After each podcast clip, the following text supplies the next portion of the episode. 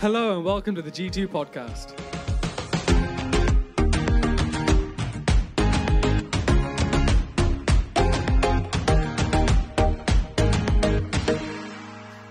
If you know me well, or you've ever spoken to me for a long time, or watched a film with me, you will have discovered really quickly that I have a very below average understanding of celebrities, artists, honestly, just like all general knowledge. Um, I just thought I should start by sharing that. And by way of example, my flatmates picked up on this pretty quick in first year. And um, there was one day we were sat in the kitchen, and they said to me, Who is this? and showed me a picture. For context, right? This could have been one of their random uncles. Like, I had no idea.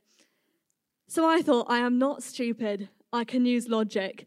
I looked at this photograph and I thought, it's a white man and he has slightly pointy ears. Now, I have never watched Star Trek, but I know that the people in Star Trek have pointy ears. So I said to my flatmates, Is it a man from Star Trek because he has pointy ears? To which I was met with, with much laughter as they told me, This is Eminem. and if that wasn't bad enough, when I was 13, I was at a charity cricket event in my local town. Um, it was studded with celebrities, but obviously, me being me, I had no idea who any of them were. But again, I wasn't stupid, and I thought some of these people will be famous. So just got a picture with like all of them. Somewhere Thank you. Somewhere um, in the archives, there is pictures of me with loads of the cast of Harry Potter. so I wonder if you've met someone famous. I wonder how that was for you. Did it change your life, or like me, did you really have no idea who they were? In my experience, the people that have changed my life the most were actually really, really ordinary. I probably couldn't tell you when I met them, I probably couldn't tell you what moments changed my life but in little ways over time they did. And our friends who've just got baptized are choosing to say, I have met Jesus and he has changed my life forever. Maybe you know him too. Maybe you're exploring whether he's real or fictional. Maybe you genuinely have no idea who any of us are talking about. Well, I'm going to give you a really brief introduction. And bear in mind that if I asked you to summarize your best friend in 10 minutes, it would be really, really brief. Like, I'm not even going to touch the surface, so do bear that in mind. But I want to give you an introduction. And for this, I need you all to use your imagination. I want you to imagine, and for some of you, this is going to be longer ago than others, that you're back at school.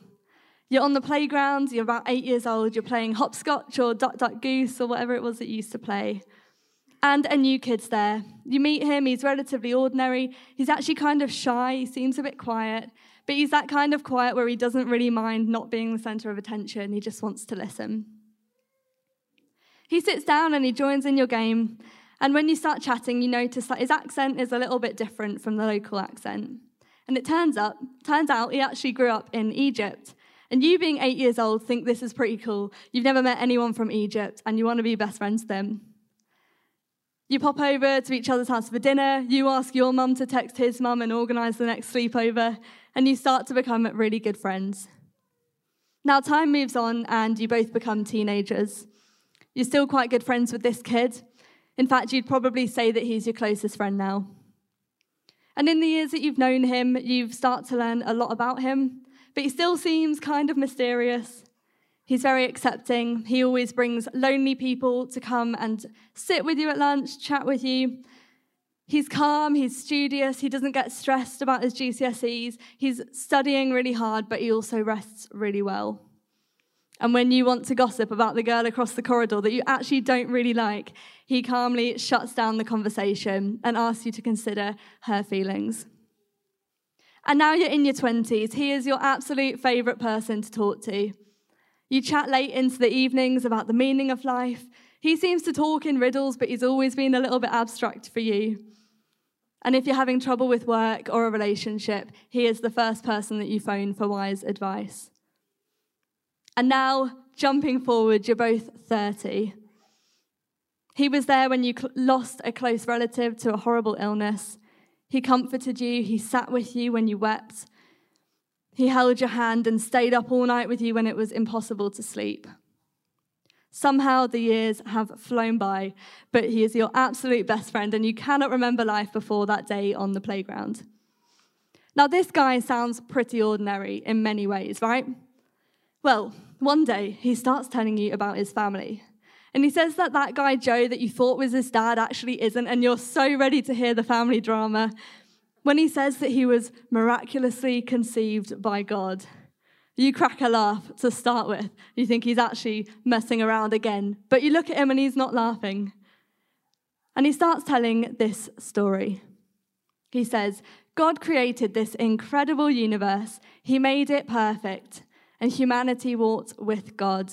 They walked closely in a garden called the Garden of Eden, and this was perfect. Nothing was broken or bad. There were no wasps or bees. There was no harassment or harm. But as we can see today, the world is no longer perfect. And he asks you, Have you ever told a lie? Have you ever judged someone behind their back, talked about them, commented on what they were wearing? And side note, he knows that you did all these things because he watched you for the last 25 years. Well, he says, that is something that separates us from God, and so we call that sin. And sin came into the world and polluted it, and that meant that where we were once close with God, we're now distant from Him. The perfect Garden of Eden has now got thorns, it's got fear and shame. We no longer worshipped God or walked closely with Him. Every single human was flawed and broken. Each had turned from God, meaning they deserve to be punished for their disobedience. Now, you interrupt your friend here because you think he has actually lost the plot, right? You know he's a nice guy, but now he's claiming to know and be God. He says that a loving and gracious God had compassion on his people, took on the form of a human, and was born into this world. And he says, I am that human. But you think, right, how could he possibly be God? You're fully human. I've literally grown up with you. And then your friend explains that he is fully human, but he's also fully God. He says that in the past, people used to present sacrifices to God to forgive them for their sins, and that this would be things like um, lambs or different animals. They'd burn them as a sacrifice, as an offering. But your friend says that he, Jesus, has come to be the ultimate sacrifice for all of us. He says he's going to die and make every single human right before God, even you. You're somewhere between amazed and confused at this point. Like, does this bloke actually think that he's God? And why does he want to die? And why does he want to die for me? Like, I know we're close, but mate, honestly, I don't think I'd give my life for yours. And then in the next couple of years after this conversation, you and Jesus remain really good friends. He starts to become a really good teacher, and people gather from all over the place to listen to what he has to say.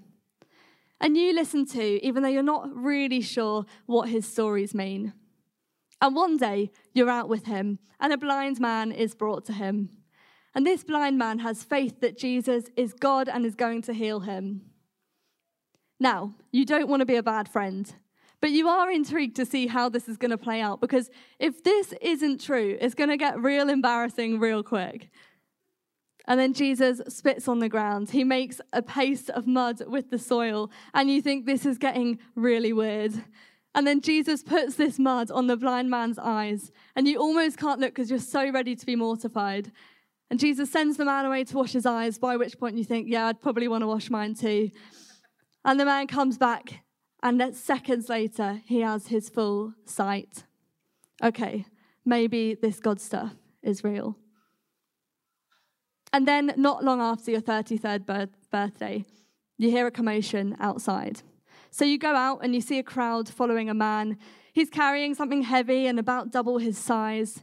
And as you get closer, you see that this man is almost naked, and this object is a cross.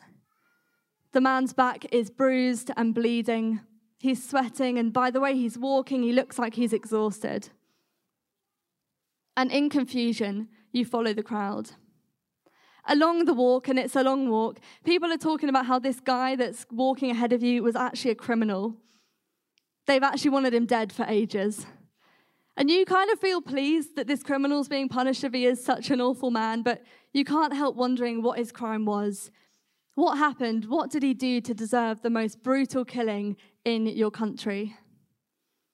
And it's only when you reach the top of a hill and the cross is being pushed into the floor and there's a man nailed by hands and feet onto it that you realize this man is your best friend. And in that moment, none of the conversations about God or death are in your mind. You are simply weeping, numb, and confused. You walk home after dusk, and honestly, you can't remember that journey home. It is like living your worst nightmare and having no one to talk to about it because everybody else was so happy that this guy died. And you start wondering did I actually know my best friend at all, or was he hiding something terrible?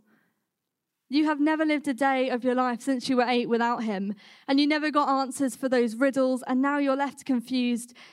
There's big questions you debated together and he was only 33. This is not fair. Why did it happen to him? Why not me? What did he do to deserve that? And then a few days later, you decide it's time to go and visit his grave. Before you even get there, again, there's a big commotion, loads of noise, and you barely have the energy to interact with it. But by listening, you find out the body has gone. Who would have the audacity to steal your best friend's body? Even more distraught, you walk home weeping. Along the way home, and you don't quite register when, you realize someone is walking alongside you. And you really aren't in the mood to talk, but their presence is comforting. And in the middle of your walk with this stranger, he turns to you and calls you by name. You never told him your name. And when you look him in the eyes, you see that it is Jesus. And if you weren't already confused enough, you now think that you're seeing things, but he embraces you. He shows you his hands where the scars are. He tells you that he knew all along that he was here to die. And that in doing so, he has taken the world's sin, those things that separate us from God, upon his shoulders. He's created a bridge between you and God.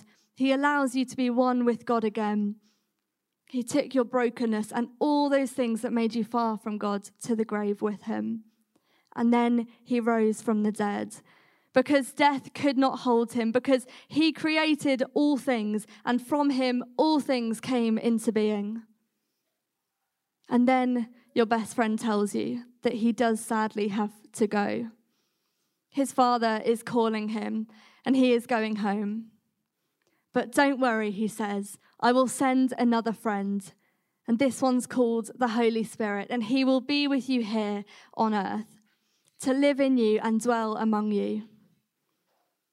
And so, out of God's graciousness through the Holy Spirit, God dwells among his people on earth again. And even in our brokenness, so it's not quite like that Garden of Eden, but God is here because of the sacrifice that Jesus made. Now, this story can be really confusing. There's a lot of information to take in, and sometimes it's hard to know where to start. Can I just invite you to start wherever you are? If you don't know Jesus, and this is as good an introduction as any, and if someone introduces themselves to me, I tend to introduce myself back. Maybe in your mind you just want to say, Hi, Jesus, my name is, whatever your name is. I have a few questions about that story. Is that really true? Like, did that actually happen? And sometimes we call doing this prayer. If you've met Jesus before, but you're not really sure where you stand, maybe you want to acknowledge that confusion. Jesus, I thought that I knew you, but I don't anymore. I thought you had my back, but then something happens and it kind of feels like you left me. What was that all about? Or maybe you feel particularly close to Jesus. You might just want to say thank you for the reminder of your friendship and for how far you've traveled together over the years. The Bible is full of stories from those years that Jesus was teaching. And I'd like to read one of those stories to you now. It's from a book called Matthew, and you might have heard it before. If you just picture this as I speak. Immediately, Jesus made the disciples, that's his friends, get into the boat and go on ahead of him to the other side while he dismissed the crowd. After he had dismissed them, he went up on a mountainside by himself to pray. Later that night, he was there alone, and the boat was a considerable distance from land. Shortly before dawn, Jesus went out to the, the disciples, that's his friends, walking on the lake. When the disciples saw him walking on the lake, they were terrified. It's a ghost, they said, and cried out in fear. But Jesus immediately said to them, Take courage, it is I. Do not be afraid. Lord, if it's you, Peter said, tell me to come to you on the water. Come, he said. Then Peter got down out of the boat, walked on the water towards Jesus. But when he saw the wind, he was afraid and began sinking. He cried out, Lord, save me. Immediately, Jesus reached out his hand and caught him. You have little faith, he said. Why did you doubt? And when they climbed into the boat, the wind died down. Then those who were in the boat worshipped, saying, Truly, you are the Son of God. I think it's really easy to hear this story and take away Peter walked on the water and then he seemed to fail. But I want to focus today on the 11 other people who were sat in the boat. I think this is actually more relatable for, because for most of us, we've never walked on water, but we probably have sat in a boat or sat somewhere. And there's a book that I love, and it's called If You Want to Walk on Water, You've Got to Get Out of the Boat. It basically explores all of this story in loads of depth. And it starts by asking you to identify what is the boat that I sit in. This is a thing that stops you from taking risks and walking towards what Jesus calls you to do. And for many years, that boat for me was the fear of uncertainty. I imagine I'm not the only one who'd rather know what was going to happen, even if it wasn't the perfect outcome, than to live with the uncertainty. It was easier for me to sit in the boat and grip onto the edges than to stand and face what was outside. But for you, that boat might actually be comfort. It might be that you love your life and you don't really fancy taking any steps that might hypothetically rock the boat. But for some people, that boat is more specific. Maybe it's a relationship or a friendship that you should have got out of by now, but you don't really want to step out of this one until you can see the next one coming because the waves look a bit too big. Or for some of you, the boat is financial. It's safer to sit in this comfortable life than to take a risk and potentially lose your financial security. You don't want to lose, leave a job that you hate because you don't know if you'll find another one. Whatever it is, the boat often holds us back. We can't step into whatever God has for us until we step out of the boat and trust that Jesus is enough to walk on the water. Take a moment to consider what your boat is.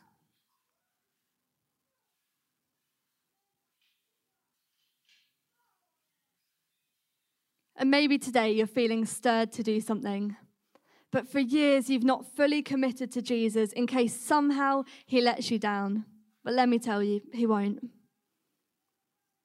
Our friends who got baptized today have publicly declared, I believe in Jesus Christ. I believe that he lived on the earth, that he died for my sins, and he rose again. And this picture of going into the water and back out pictures the death of Jesus for the sins of the world, his subsequent burial, and his triumphant resurrection. They have stepped out of the boat. They've trusted in Jesus and walked towards him with their eyes fixed on him. In the Bible, in a book called Acts, it says, And now what are you waiting for? Get up, be baptized, and wash your sins away, calling on his name. What are you waiting for? And as we draw to a close, we can all respond in some way. To do this, I want you to consider thinking about your boat. Where are you in relation to Jesus right now? Are you huddled fully inside the boat with a life jacket on? Are you starting to let go of the edges, but still firmly sitting down? Are you standing up? Do you have one leg in and one leg out? Are you walking on water and absolutely loving it? Are you walking on the water and looking at the storm ahead? Maybe your step out of the boat today is to join our friends and to say, I too believe in Jesus. I want to publicly declare that I know him. And why not get baptized? We do have spare clothes. Or maybe you want to take the very first step towards Jesus today. And if so, I'm going to lead us in a prayer to close. But wherever you are, you are in a boat, and I want you to consider what is your next step towards Jesus. Would you bow your heads with me and say this prayer in your heart if you believe it? Lord Jesus Christ, I am sorry for the things that I have done wrong in my life. Please forgive me.